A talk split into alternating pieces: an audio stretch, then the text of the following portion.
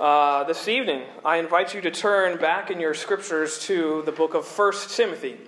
Uh, First Timothy chapter one. We're going to be continuing our series that we started last week. Uh, last week was our first week in the pastoral epistles. We're going to be going through each of the pastorals, which is First and Second Timothy and Titus, and seeing what we can learn out of Paul's words to these young preachers as Paul is addressing them, as Paul is commissioning them to become the, the next sort of generation of voices of God's truth, God's gospel in the church and for the church.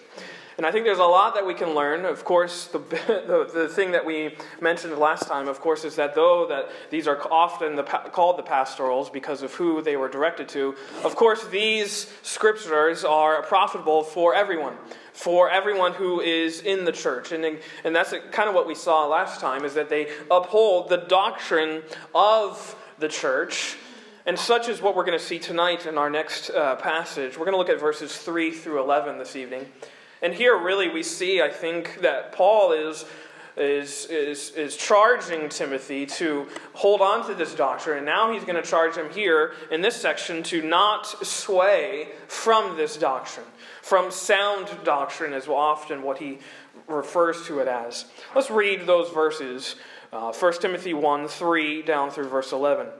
God's word says, "As I besought thee to abide still at Ephesus, when I went into Macedonia, that thou mightest charge some that they teach no other doctrine, neither give heed to fables and endless genealogies which minister questions, rather than godly edifying, which is in faith, so do.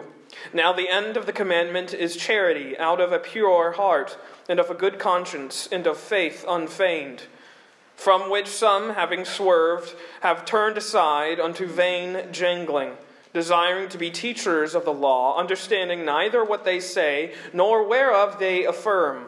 But we know that the law is good, if a man use it lawfully.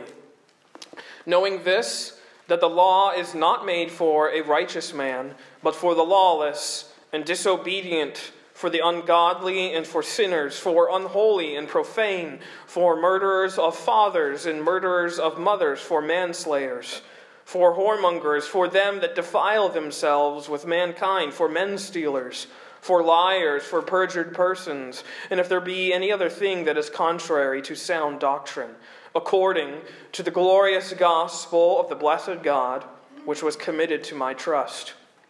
Here again, Paul is writing to Timothy, and this young pastor, this young preacher who is ministering at Ephesus, and he's commissioning him to hold fast to this truth in the midst of a season, in the midst of a swelling storm of false teaching, of false gospels, what Paul would later call in the Galatians anti-gospels. They're not even really gospels at all. And this entire letter is Paul's charge to Timothy while he is there at Ephesus, at the church there, ministering, preaching, and teaching. Paul, of course, has commissioned Timothy to stay there, and as we noted last time, it's it's general church history and tradition says that Timothy spent the rest of his life at this church. He commissions Timothy to stay there while he goes onward to Macedonia. You see that in verse three, where he says, "I besought thee to abide at Ephesus when I went into Macedonia." A, a journey that is perhaps outside of the purview of the book of Acts. It's sort of an unrecorded scriptural missionary journey of Paul. But nevertheless, Paul is concerned for Timothy. He's deeply concerned. As we saw last time, he's concerned for him as his spiritual father. He has spent so much time uh, being with Timothy, ministering with Timothy, and sharing the gospel with Timothy that he has become like a father to him. And here now he's expressing his deep concern because he knows the environment in which Timothy is ministering. He knows this church of Ephesus. And he reminds him of his charge. He says, "As I besought thee to abide at Ephesus..."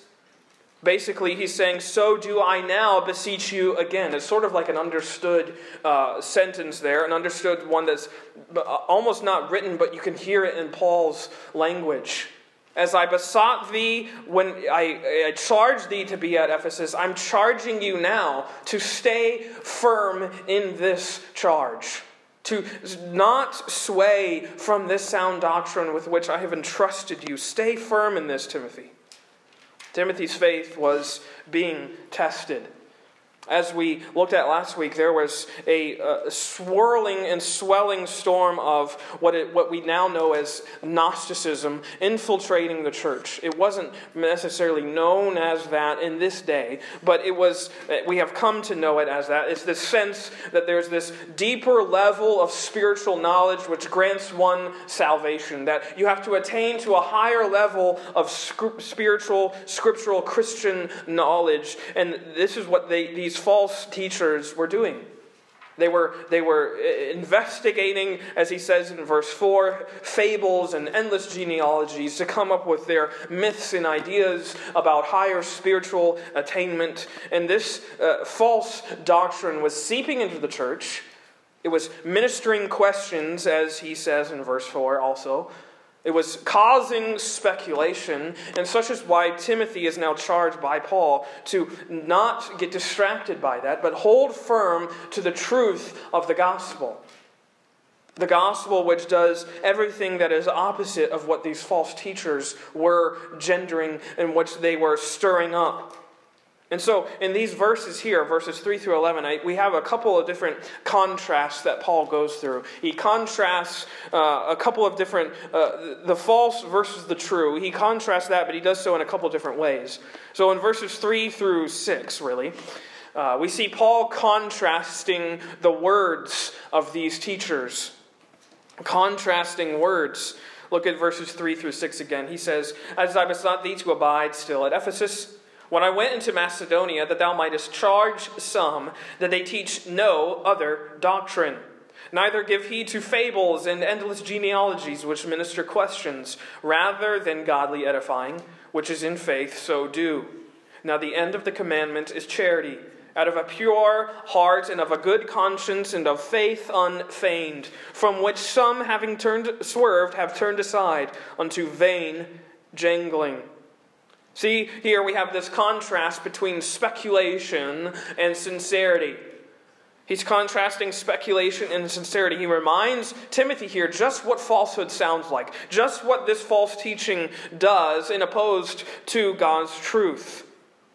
This new wave of church ministry was concerned with protecting and preserving the truth. That's what we noted last time. That this is sort of why Paul is writing to these two young pastors, because he knows that there's a new uh, era of church and pastoral ministry, not so much as evangelizing, but so much as apologizing, as in defending the truth.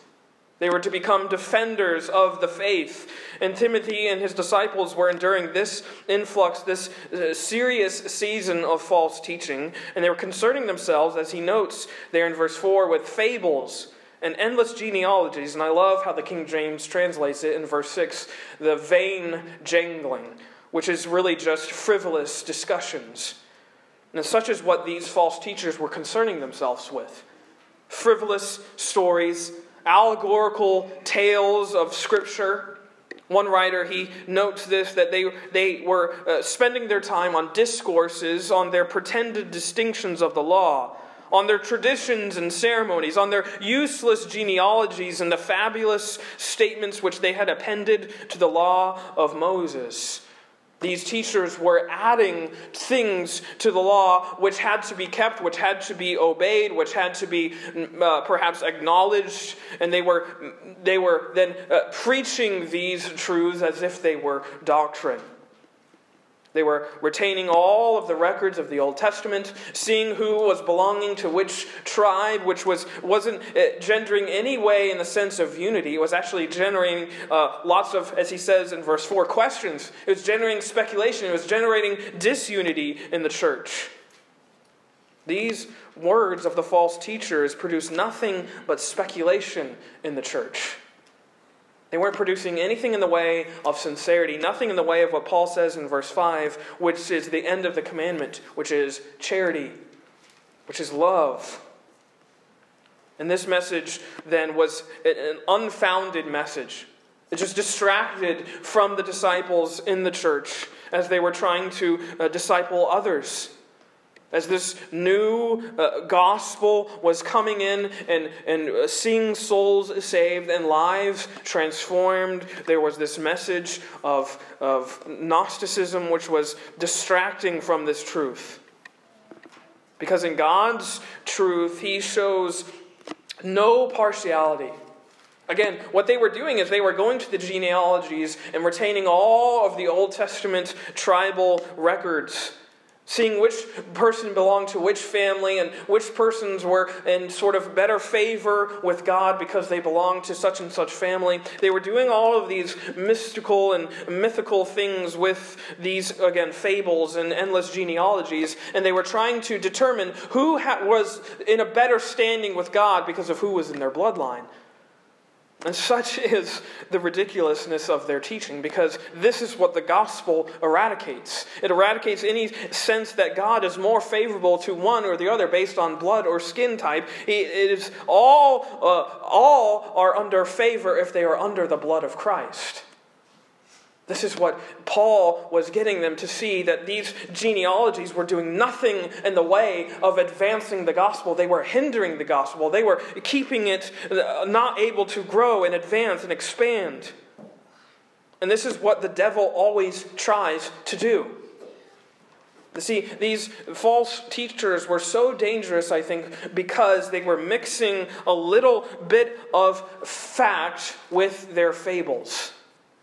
They were mixing just enough truth that it sounds nice. And then when you realize what they're actually saying, you realize that it's nothing in the way of truth. This is what the devil always does. He can't destroy truth, but he can muddy it. He can mix it. He can mingle it with a little bit of error, and then it becomes nothing but error. And this is why Paul is so adamant here to Timothy to teach no other doctrine. Don't get swayed, Timothy, by all these things. It can sound nice. They can make you sound more intellectual, perhaps. They can make you sound smarter. They can make you sound as if you, you really know your stuff. But Timothy, teach nothing but the doctrine of Christ. Don't teach anything else. Don't entangle yourself with these fables, with these myths, with these vain janglings, these fruitless discussions. They do nothing in the way of growing the church. They hinder the growth of the church. They distract from the truth, and they run the opposite to the gospel. Teach no other doctrine, Paul says, but rather than godly edifying, which is in faith. Don't teach anything other than godly edifying. Really, what he is saying there is teach the economy of God's gospel. This is the way we are edified in the truth of God, is when God's economy is ministered unto us. And this ministry of godly edifying is completely opposite of what these false teachers were doing. Because rather than speculation, rather than ministering questions, it ministered faith. Now the end of the commandment, verse five, is charity out of a pure heart and of a good conscience and of faith unfeigned. These doubts and these questions that were aroused by these fables and mythical doctrines produce nothing but speculation, which is opposite of the gospel, because the gospel produces faith and peace and assurance. This is opposite of questioning. This is opposite of speculation. This is the sincere truth of the word, which produces sincerity. That word there in verse five, that charity, obviously, we know it as the word love. And this is what the ministry of the gospel does. Timothy, stay firm in the, this doctrine, because the doctrine of God breeds love, not chaos. It doesn't breed speculation. It doesn't breed questions. The end of all of your Christian duty, Timothy, is to produce this love by maintaining the doctrine of God. The doctrine, as we saw last week, that Jesus is God himself. It is God our Savior and the Lord Jesus Christ, which is our hope, verse one. This is the doctrine that you are to cling to, to stay to, to uh, preach till the end of your days. This is your chief mandate, to minister the truth of God, which ministers not questions, but ministers love, which ministers sincerity. Be known for this, Timothy. This is how you will differentiate yourself from these false teachers, because those in the world cannot generate the type of genuine, sincere love that these false teachers were trying to. Nothing can except for the gospel. But secondly, stay in those same verses, but instead of contrasting words, we also see the contrasting ways of these teachers. Look again at these verses. As I besought thee to abide, still at Ephesus, when I went into Macedonia, that thou mightest charge some, that they teach no other doctrine, neither give heed to fables and endless genealogies, which minister questions rather than godly edifying, which is in the faith, so do. Now the end of the commandment is charity, out of a pure heart and of a good conscience and of faith unfeigned, from which some, having swerved, have turned aside unto vain jangling. Here we see these contrasting ways of this teaching, where the false teachers ended up with nothing but wandering, and the, the true teacher, Timothy, would end up with nothing but steadfastness. He reminds Timothy where falsehood ends up, as opposed to where the truth ends.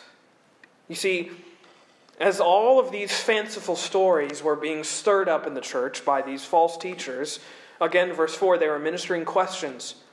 They were breeding nothing but doubt, which was leading to many to swerve, as he says in verse six, and turn aside into anything that is opposite to the truth.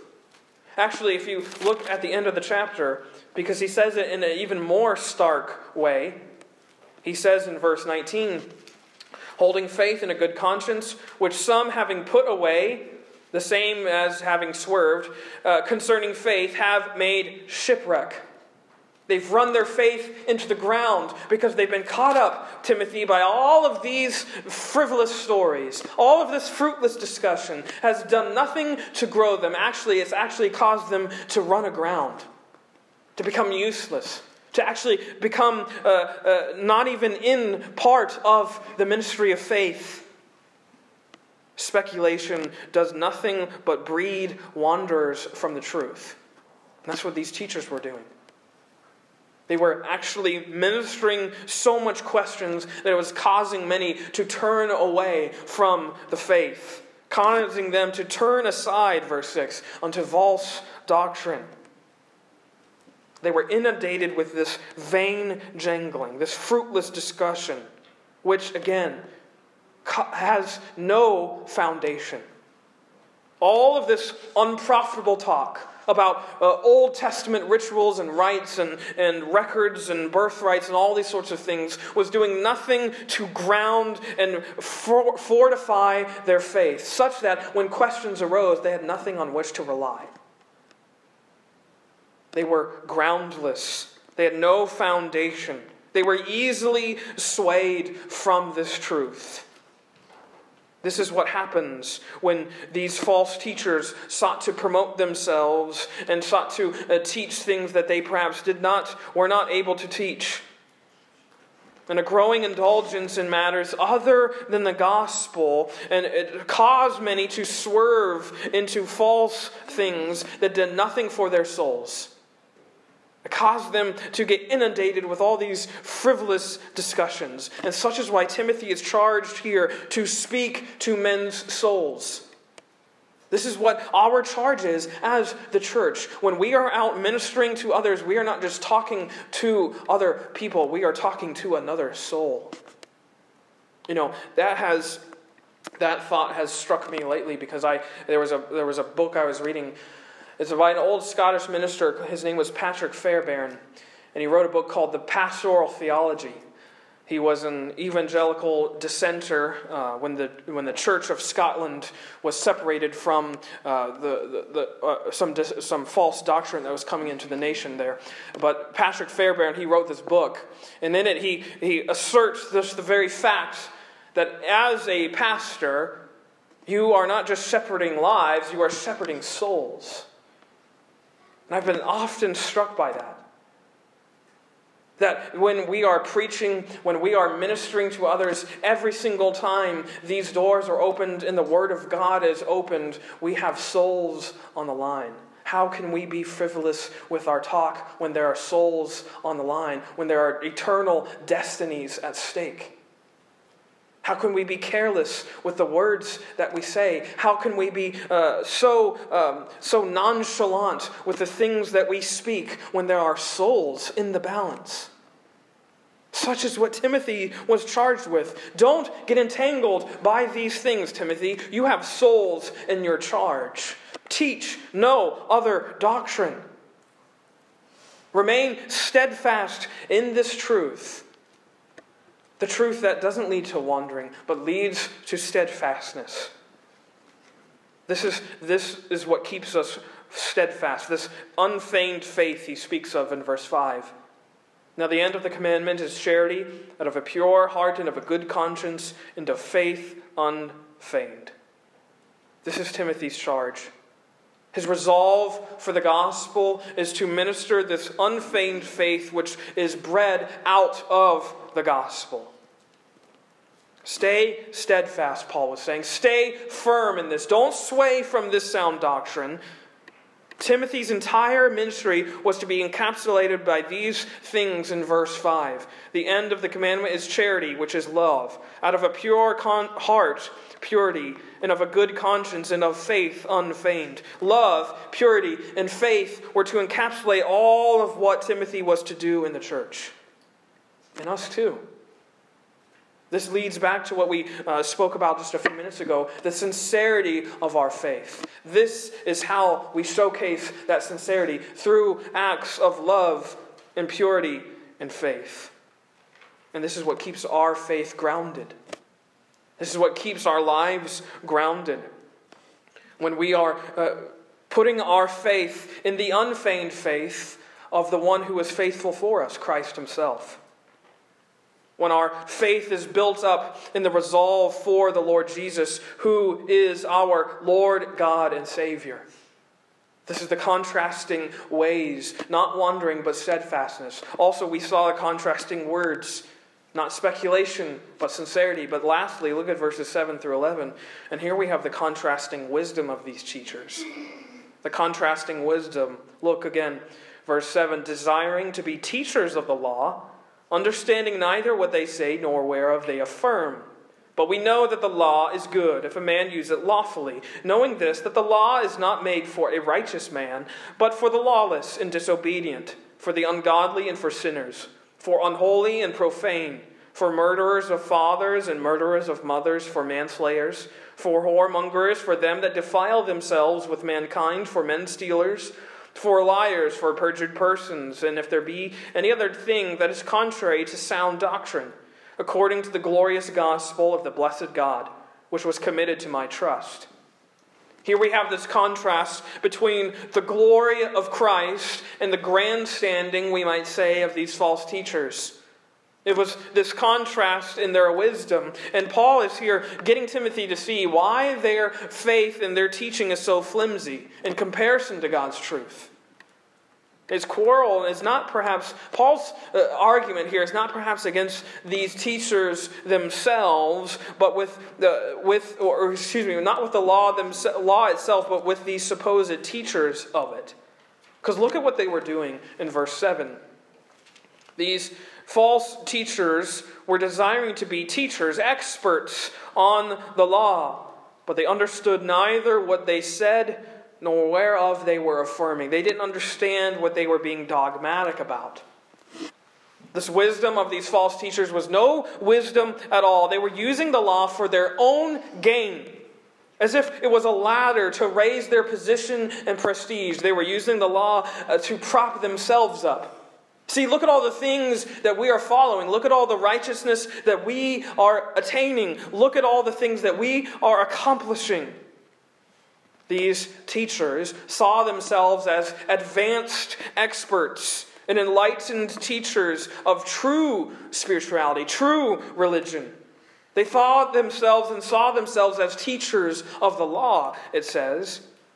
And they wanted the acclaim.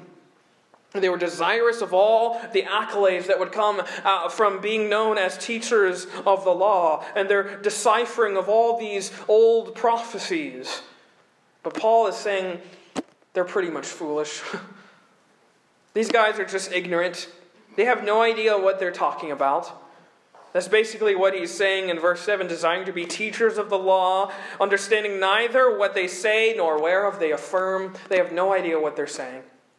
They're using the law, but not lawfully. They're using it for their own purposes, which is completely opposite of its design. And such is why he reminds Timothy, Timothy who of course would know the purpose of the law. He says the law is good if a man uses it lawfully. It has a good purpose. The law isn't something that we have to be offended by, something that we have to uh, run away from. The law is a good thing. It comes from God. It has its purpose. And such is why Paul here reminds Timothy of the law's purpose. He says the law is not made for a righteous man, but for the lawless. And he goes on to sort of echo the Ten Commandments in these descriptors of people who need the law. And I love how he says it's not made for the righteous man. But then he, you, we might just insert there, it's made for everyone. It's not for a righteous man. It's one who deems himself perfect in the eyes of God. This law that they were desiring to be teachers of wasn't even for them, because they saw themselves as better than the law. This law is for these people, lawless, disobedient, ungodly, sinners. That is everyone. The law is for all these people because it shows them how far below the law that they actually come. This disingenuous use of the law was trying to use it as a means of accomplishing spirituality, as a means of uh, attaining uh, higher degrees of purity and, and religion. They thought it would make them a better Christian. They thought it would make them have more favor in the eyes of God. And Paul is basically saying that that's a bunch of baloney, because the law is not there for that. That's not what the law is for. The law is there to show you just how far from keeping the law that you actually are. These false teachers were affixing all of this mystery and moralism onto the law, and that they thought themselves above the simplicity of sound doctrine. They didn't know what they were saying. They were revealing their own ignorance, because Paul is saying that the glory of the gospel is that these people for whom the law is for, is for whom the gospel comes. According to the glorious gospel of the blessed God, which was committed to my trust. He really bookends this section with these two things. Teach no other doctrine, teach nothing else, but which is according to the glorious gospel. It's almost, this entire middle section is a parenthetical uh, thought that Paul has. Teach nothing else but this, Timothy. This is your charge. Teach this gospel, the glorious gospel of the blessed God. Hold on to that, Timothy. Don't get swayed into all of these things that, that uh, people like to put onto the gospel, that like to put onto the church. Don't get distracted by it. And in contrast to all of the The false, and, and the, we might say the, the sickly and the morbid uh, doctrines of these false teachers, cling to this sound doctrine. Now, that's an important word, sound, because basically it means healthy.